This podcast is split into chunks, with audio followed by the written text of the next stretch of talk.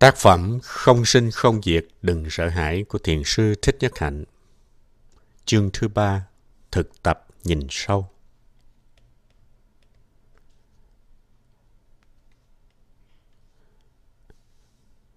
Tất cả các giáo pháp chính thống của đạo Bụt đều có ba yếu tố căn bản gọi là tam pháp ấn. Ba dấu ấn đó là vô thường, vô ngã và niết bàn. Giống như các tài liệu luật pháp, cần có chữ ký của người chứng. Các phép thực tập trong đầu buộc phải có chứng tích của ba dấu ấn này. Khi nhìn vào pháp ấn thứ nhất, vô thường, ta thấy rằng nó không chỉ có nghĩa là mọi sự đều thay đổi. Nhìn vào bản chất mọi sự vật, ta thấy không có vật nào không thay đổi trong hai thời điểm nối tiếp nhau.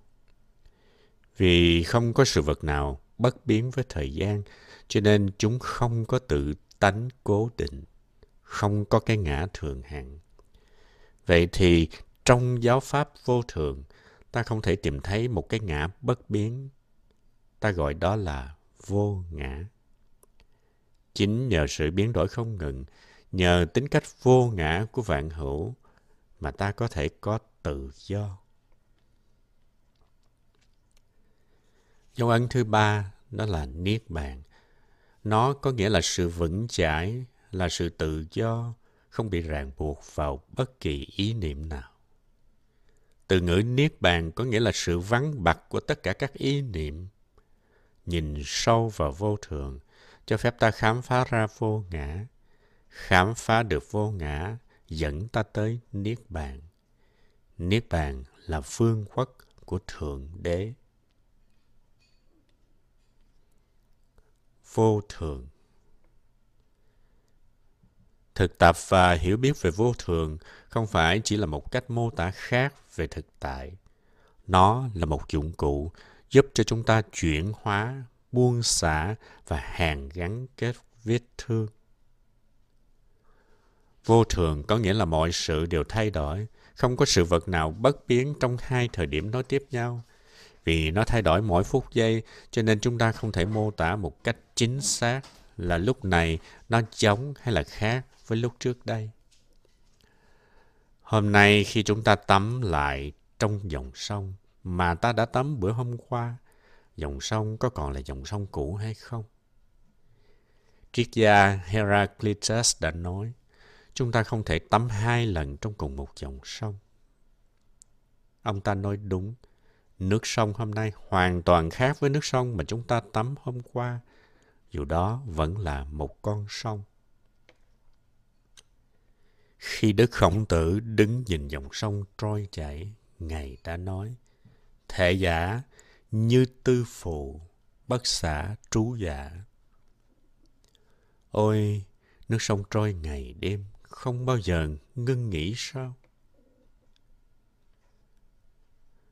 Sự giác ngộ về vô thường giúp cho ta vượt thoát được các ý niệm. Nó giúp ta vượt lên trên được ý niệm về giống nhau hay khác nhau, đi hay đến. Nó cũng giúp cho ta nhìn được là dòng sông bữa nay không giống, cũng không khác dòng sông ngày hôm qua. Nó cho ta thấy rằng ngọn nến mà ta thắp bên giường ngủ tối nay không phải là ngọn nến còn đang cháy buổi sớm ngày mai. Lửa nến đó không phải là hai ngọn mà cũng không phải là một ngọn lửa.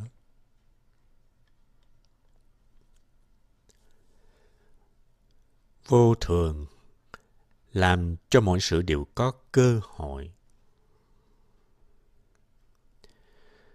Chúng ta thường buồn rầu và đau khổ rất nhiều khi mà sự vật thay đổi. Nhưng sự thay đổi, sự vô thường có khía cạnh tích cực của nó. Nhờ vô thường mà mọi sự vật mới có cơ hội. Đời sống nhờ vô thường mới hiện hữu. Nếu hạt bắp không vô thường thì hạt bắp không bao giờ có thể biến thành một cây bắp. Nếu không vô thường thì cái bắp không thể cho ta trái bắp để ăn được. Nếu con gái quý vị không thay đổi thì nó không thể lớn lên để trở thành một phụ nữ và cháu bạn sẽ không bao giờ ra đời. Vậy, thay vì than vãn về vô thường, chúng ta nên nói hoan nghênh vô thường, chúc vô thường sống lâu chúng ta hãy sung sướng. Khi thấy được phép lạ của vô thường, nỗi đau buồn của chúng ta sẽ qua đi. Vô thường cũng cần được hiểu bằng ánh sáng của liên hệ tương tức bởi vì mọi sự đều liên quan mật thiết với nhau, chúng luôn luôn có ảnh hưởng vào nhau. Người ta thường nói rằng, tiếng cánh bướm đập ở bên này của quả đất có thể ảnh hưởng tới khí hậu ở bán cầu bên kia.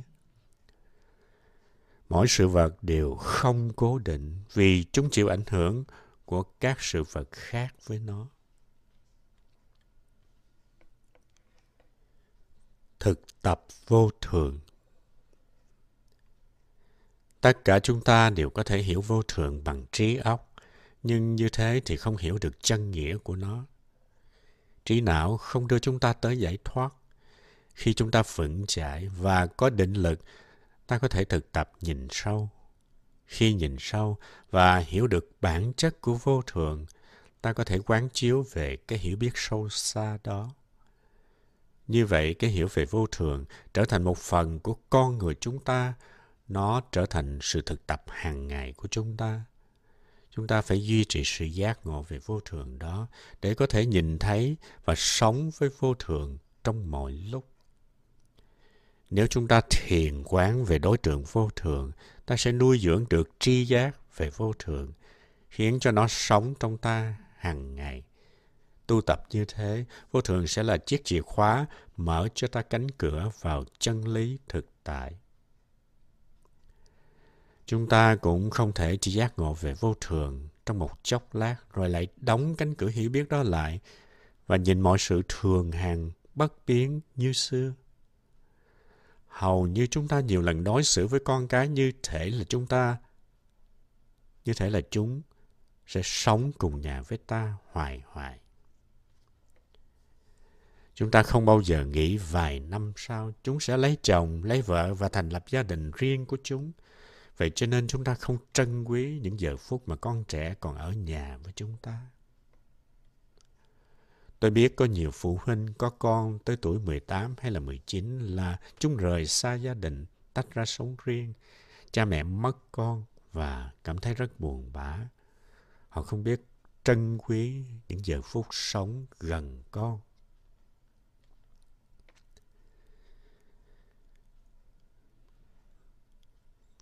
Vợ chồng cũng vậy.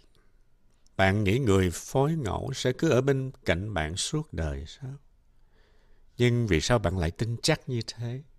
Chúng ta thực sự không thể biết tương lai. Trong hai, ba mươi năm hay là trong bao lâu nữa người bạn đời của ta sẽ ở đâu? Thực tập về vô thường mỗi ngày, đó là chuyện thật sự quan trọng.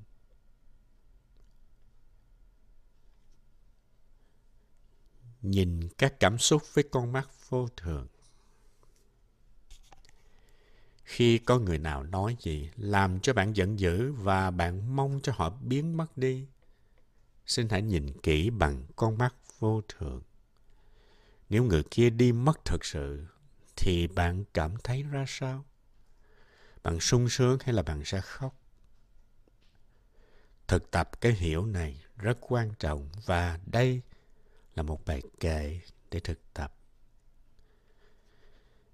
Giận nhau trong bản môn, nhắm mắt nhìn mai sau, trong ba trăm năm nữa, người đâu và ta đâu.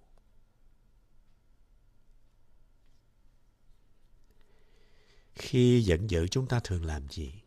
Chúng ta la hét và ráng đổ lỗi cho người khác đã gây ra chuyện. Nhưng khi nhìn cái giận đó với con mắt vô thường, ta có thể ngừng lại và thở. Giận nhau trong bản môn, ta nhắm mắt lại và nhìn cho sâu. Ta ráng nhìn vào tương lai, khoảng 300 năm sau, bạn sẽ ra sao? Tôi sẽ ra sao? Bạn sẽ ở đâu? Và tôi sẽ ở đâu? ta chỉ cần thở vào, thở ra, nhìn vào tương lai của ta và tương lai của người kia. Chúng ta không cần nhìn xa tới 300 năm đâu, chỉ cần nhìn sau 50 hay là 60 năm, khi chúng ta đều đã qua đời hết rồi. Nhìn vào tương lai, ta sẽ thấy người kia vô cùng quý hóa. Chúng ta có thể mất nhau bất cứ giờ phút nào. Chúng ta sẽ không giận dữ nữa. Ta sẽ muốn ôm người đó và nói, thật là tuyệt diệu mà bạn, mà anh, mà em còn sống ở đây.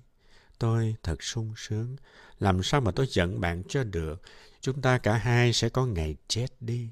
Thật là điên rồ khi mà chúng ta giận nhau, trong khi còn sống bên nhau.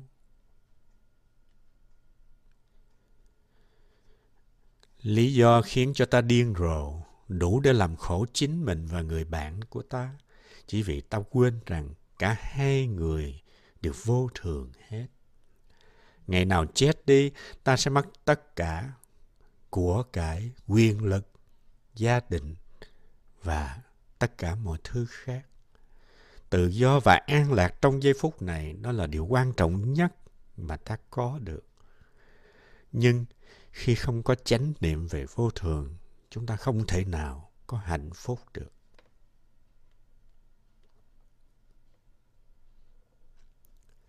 Có khi ta không còn không có muốn nhìn thấy người kia khi mà họ còn sống.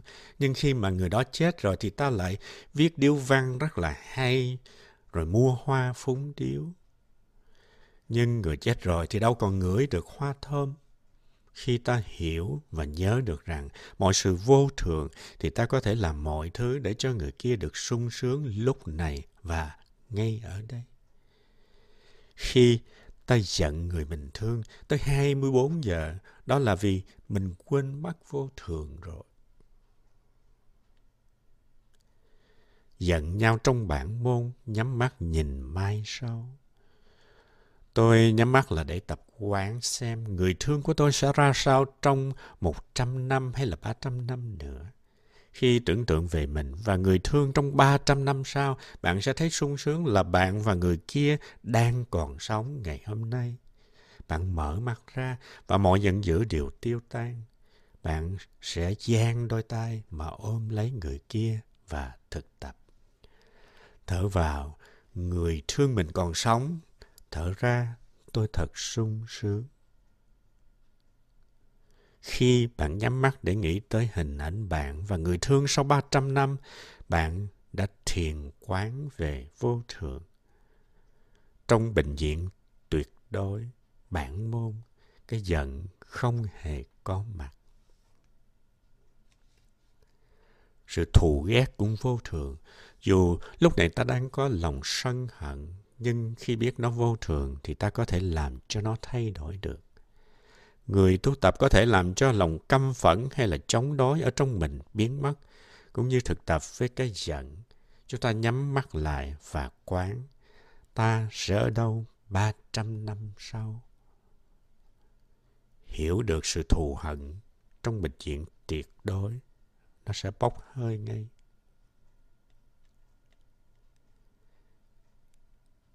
Hãy để vô thường nuôi dưỡng tình thương. Vì chúng ta mê muội và quên mất vô thường, cho nên ta đã không biết nuôi dưỡng tình thương cho đúng cách. Khi mới lấy nhau, tình yêu của ta rất lớn. Ta nghĩ rằng khi không có nhau, ta sẽ không thể sống thêm được một ngày nào nữa. Vì không biết thực tập vô thường, cho nên sau một năm, hai năm, tình yêu của ta biến thành ra thất vọng, giận hờn. Nay ta nghĩ rằng làm sao mà chịu đựng thêm một ngày nào nữa cho nổi cái con người mà ta đã thương yêu kia. Ta cho rằng không còn phương cách nào khác ngoài cái chuyện ly dị. Khi sống mà có hiểu biết về vô thường, ta sẽ biết nuôi dưỡng tình yêu. Chỉ như vậy nó mới bền lâu được. Bạn phải nuôi dưỡng và chăm sóc thì tình yêu mới lớn lên được.